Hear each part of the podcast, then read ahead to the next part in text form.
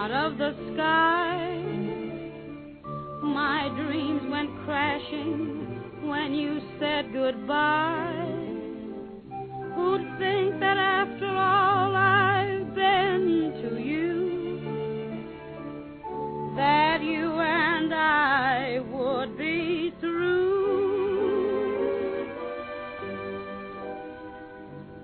Stranger. Hello and welcome to the H P. Lovecraft Book Club. As you probably know, this podcast uh, is working its way through the the writings of H P. Lovecraft, uh, both his fiction and nonfiction writing, and as we'll see now, his his uh, ghostwriting, revisions, and editing jobs. Uh, so, um, so that's what we're going to be doing for the next uh, several weeks, I believe, uh, is finish up with the final set of his revisions. We've been flipping back and forth between the stuff he published under his name and the stuff he collaborated with others on. As I talked about in the, those previous episodes as well, uh, with his collaborations, you got a mix. Some things are true collaborations, and we're going to see uh, some examples of that, where really both writers contributed substantially to the story. We have some where it's more Lovecraft providing advice and editing. We have, uh, I think in this set, we have a couple examples of of things Lovecraft wrote that other people put forth. At least there's one example of that uh, in, in the revisions uh, somewhere. Uh, you know, and there's there's examples where he just ghost wrote, right? So we talked about that with the, with the Zealia Bishop, three Zealia Bishop stories like Medusa's Coil and Curse of Yig and The Mound, which are clearly pretty much Lovecraft works, right? So we're going to kind of continue in that vein Uh, with the next three stories, which uh, which are the collaborations he did with Hazel Heald. Uh, so these are pretty much ghostwritten, as I understand it. Um, there are five of them, uh, starting with The Man in Stone and ending with uh, The Horror in the Burying Ground. So those are the five, and, th- and there's three others. Um, now, as we go through these revisions, not just the Hazel Heald one, but all the rest that I have access to. It's, and these are fiction revisions. He also did some nonfiction revisions, but I'm not, you know, I'm not going to really go through all of them. I I'm still would like to maybe look at the Houdini uh, skepticism ones, but we'll, whatever. Uh, we talked enough about that stuff anyways, I think. Uh, you know, some of these are pretty famous, important stories in the Lovecraft canon. I think uh, certainly The Horror in the Museum, which was a Hazel Heald ghost Uh, writing project out of the eons, I think, is fairly well known. Um, the sequel to Silver Key, uh, Through the Gates of the Silver Key, is maybe the most important uh, story in this in this collection. And then there's a lot of stories which, unless you're a real hardcore Lovecraft fan, you probably didn't even hear about. So, and I don't know where they all fit. I, I'm not really that in touch with with you know what are the most well-known and studied and appreciated stories. I, I know like the the Horror in the Museum, that kind of shows up in some of the Lovecraft culture, right? Some of the board games and stuff like that. It kind of feeds into that, uh, and of course the uh, Through the Gates of the Silver Key being you know a Dream One story, being a sequel to one of his most important stories, you know is is also pretty well known. So, anyways, uh, we're gonna start uh, with The Man of Stone. Uh, published in, written in nineteen thirty-two. Uh, it was published also in nineteen thirty-two in Wonder Stories uh, under Hazel Heald's name, but this, like pretty much all the Hazel Heald stories, is, is essentially ghostwritten by H P. Lovecraft. These stories, I think, are, are good to look at because we really see Lovecraft playing with tone. Uh, these are, in some cases, lighter stories. Um, Like I think the the Horror in the Burying Ground is, is a lighter, more comedic story in many ways. Uh, we got in The Man of Stone and Winged Death, we have the really the villain's perspective, which is something different. We haven't really seen too much of that in Lovecraft's work. Usually we have some kind of hero who something's being revealed to. In these stories we have a, a villain who knows something and is aware of kind of the realities of of magic or, or some other, something else, uh, science perhaps, and they use that to inflict some kind of revenge. They're not the best stories, but I think they are notable for being from the perspective of the villain. We have uh, like horror, like uh, what's that? The Horror in the Museum. Yeah, The Horror in the Museum, which also has a little bit more of a comedic take, I think. It's a little over the top, I guess. Maybe not maybe not a comedy, but it's a, it's certainly a little bit over the top. So we have kind of different tones. They're all really fun stories, and I think most of you would enjoy reading them. Um, so anyways, The Man of, Man of Stone. Um, it's not too much to say about this, this story. Um, basically, we're given uh, a man who... heard about these statues out on like these some kind of hiking trips. He, you know, that there's statues, specifically like a statue of a stone dog and another one of a stone man. Here's how it's described. He's telling he's telling his friend Jack. So it's Jack and Ben. Uh, Jack's our narrator, and he's going with his friend Ben to investigate these these sculptures. Um, so we got the two important ones are this dog and the man, and they both look really, really realistic. So, quote, "It seems he was out hunting one day and he came across a cave with what looked like a dog in front of it. Just as he was expecting the dog to bark, he looked again and saw that the thing wasn't alive at all. It was a stone dog. Such a perfect image down to the smallest whisker that he couldn't decide whether it was supernaturally clever statue or a petrified animal. He had almost, he was almost afraid to touch it, but when he did realize it was surely... When he did, he realized it was surely made of stone." And it's the same with the Stone Man. Now, the Stone Man has this resemblance to this famous art, artist, Arthur Wheeler. So they're going to go and investigate this and ask around.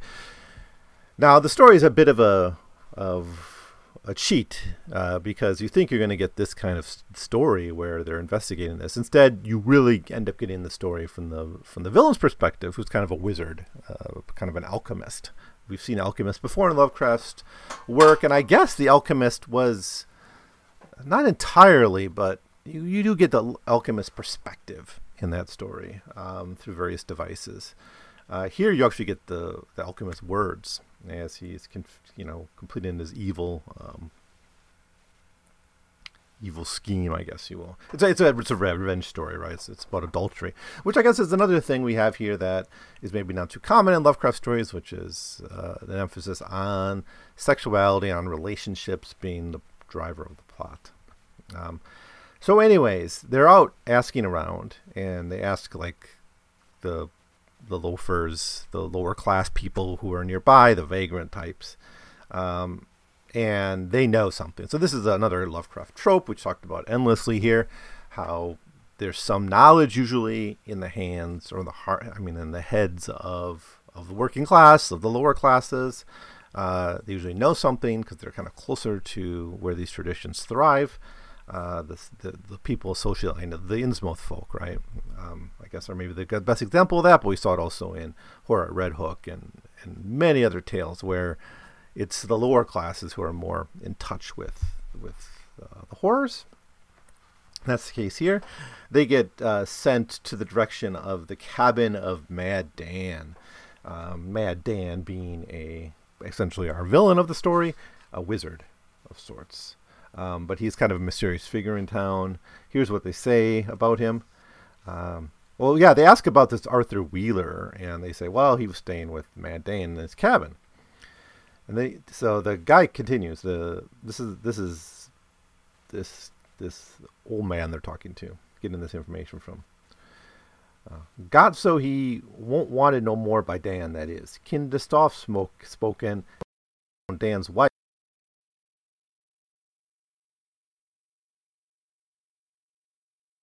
Seen hide nor hair of him since." End quote. So that's the official story, is that this Wheeler started living with them, doing some, you know, his sculpture work, sculpture work. Um, he falls in love with the wife. They get together, and then he's driven off, right? So anyways, they go off into the hills. Our narrator and his friend go off into the hills. They see the stone dog, and they confirm its perfection. We hear almost the same kind of text used to show their awe and, and, and amazement at how realistic and lifelike this, this stone dog is. And uh, they also find the statue of, of Arthur Wheeler as well. Um, and then they eventually make their way to uh, Mad Dan's cabin. It's a pretty nice narrative. It's, it's like the first half of the story is, is kind of this exploration of this backcountry area, the discovery of Mad Dan's, Mad Dan's cabin. Um, and then they go into Wheeler's study and they find all his tools, his granite blocks, limestone blocks, you know, the things that would have been his studio. Um, and eventually they track down the diary of Mad Dan.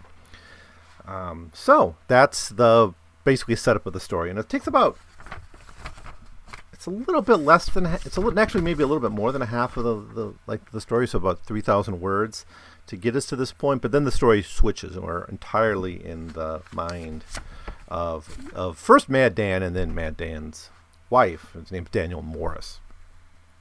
Um, so now the first thing we learn about Mad Dan in his text, and there's, this text is a little bit too confessional, so it's a little bit too convenient that all this is laid out. You can tell Lovecraft being just a little bit lazy, right? He could have told the story maybe in a different way, but just by finding this diary, then I can just tell the story and, and move on with my life, write something else.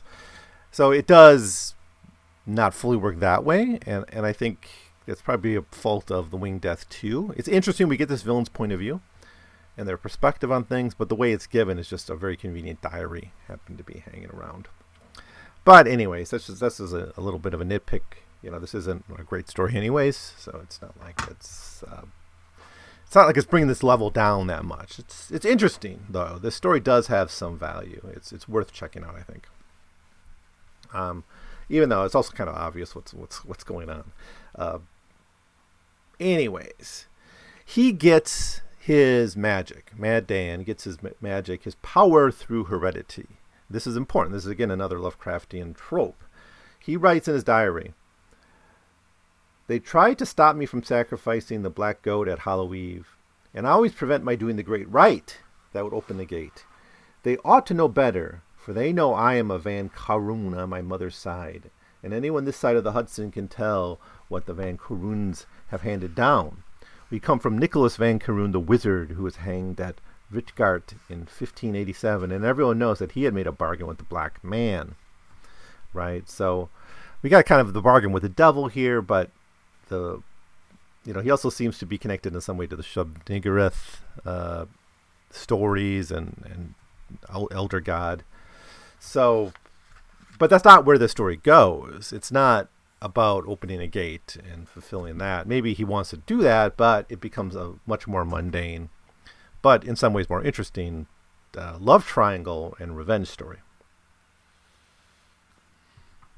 So his wife Rose basically falls in love with this Arthur Wheeler, who's working in his studio, a guest of, of, of Mad Dan. Why you would be a guest of this guy, I, I guess I'm not quite sure on, but I guess it was mutually advantageous for both to to to live together for a while.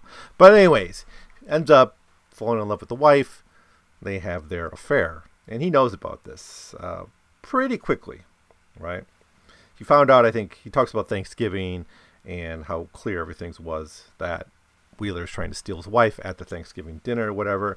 So he pulls down his Book of Ibon, his his Grimone, grimoire, sorry, his grimoire, his uh, spell book. And he gets, this allows him to play with uh, other Lovecraftian deities here that he's created. So we have uh, the emanations of Yoth mentioned. We have, again, Shub-Niggurath uh, uh, mentioned here as an inspiration for the spells. But it's all about just creating a, a potion that's going to turn people into stone. All right, so that's the idea. Is a, is a potion, just he creates a potion, a stone potion.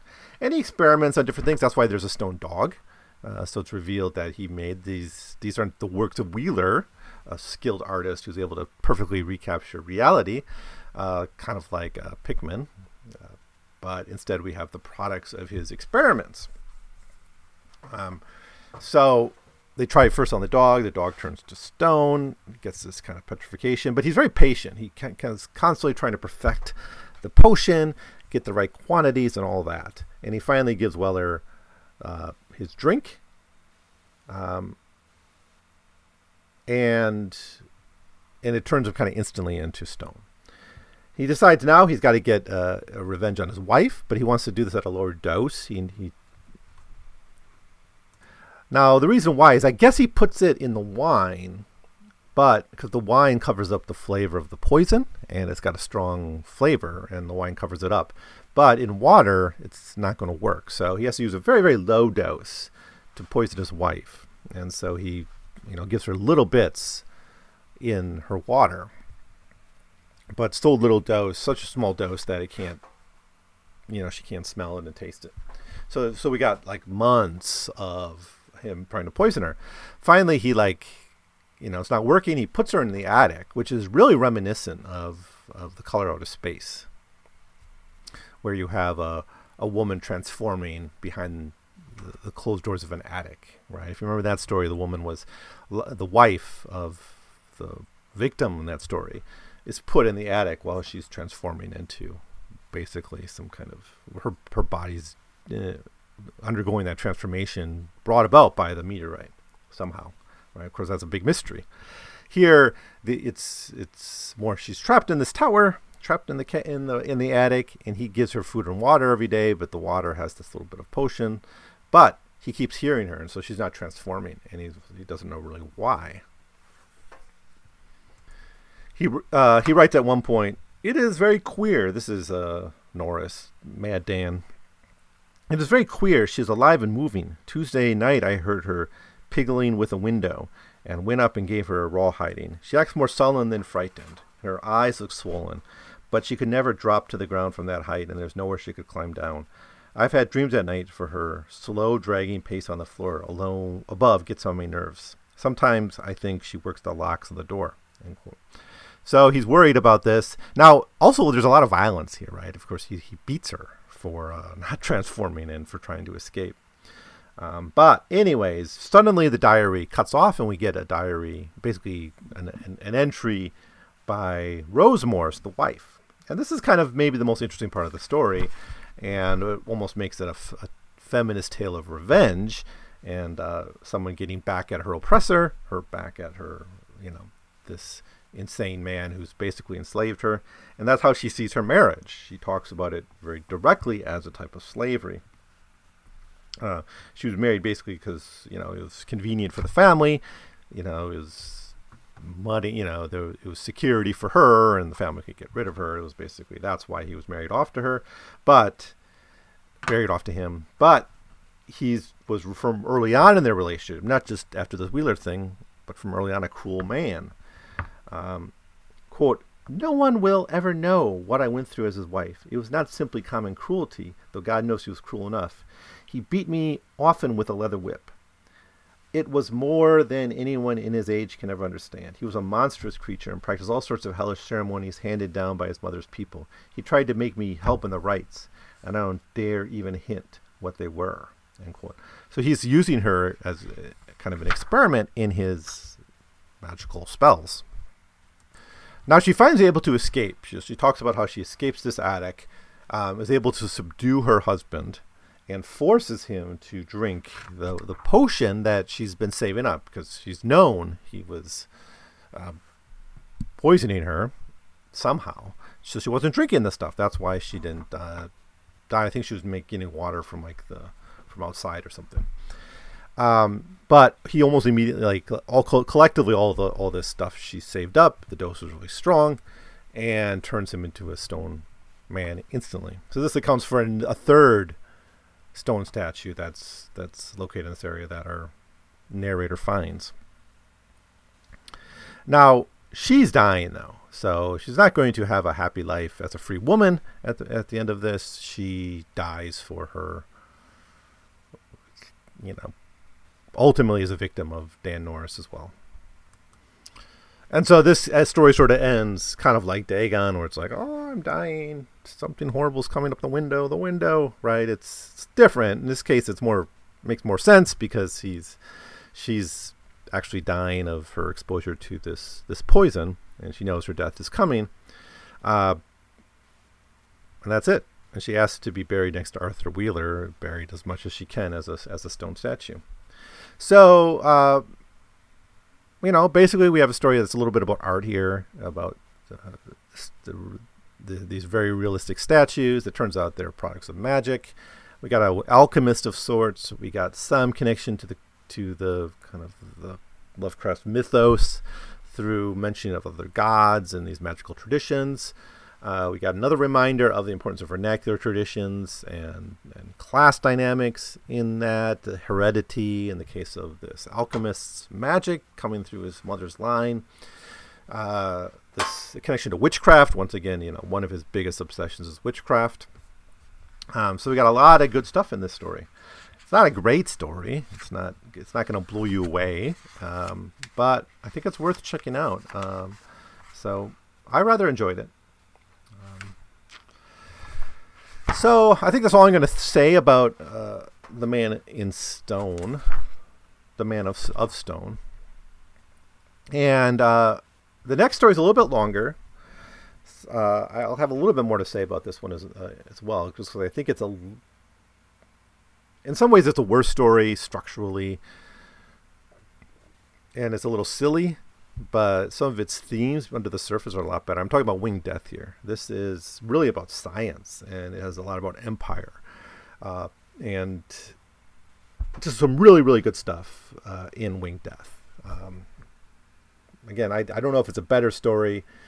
I think the best of the Heald revisions is is Horror in the Museum.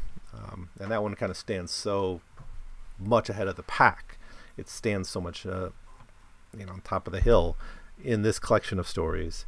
That's hard to say which is better. But I, I think both Winged Death and Man of Stone have something to contribute. But Winged Death is maybe a little bit more interesting for me, for my taste, even though the story is a little bit sillier, uh, sillier than a uh, an alchemist who can make potions that turn people to stone.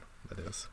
Um, but it is dealing with, with science in interesting ways. Uh, in, a, in a way, I guess the Man of Stone is dealing with art. And that, that'll be true again in The Horror in the Museum, where we see art being a major theme. Um, so uh, I guess that's going to be it for now. Uh, so I'm looking forward to talking about the rest of his revisions as we kind of work our way to the end of this, this series on the works of, of, of Lovecraft. So thanks for spending some time with me and listening. And let me know what you thought of Man of Stone if you read it. Uh, give me your opinions. Uh, send them, write them, make a comment below, or send me an email at one hundred pages cast at gmail dot com. All right, thanks for listening. See you next time. Now we're strangers. Gee, it breaks my heart to see you day after day, turning away as much as to say. You've never known me, stranger. After sharing all your kisses,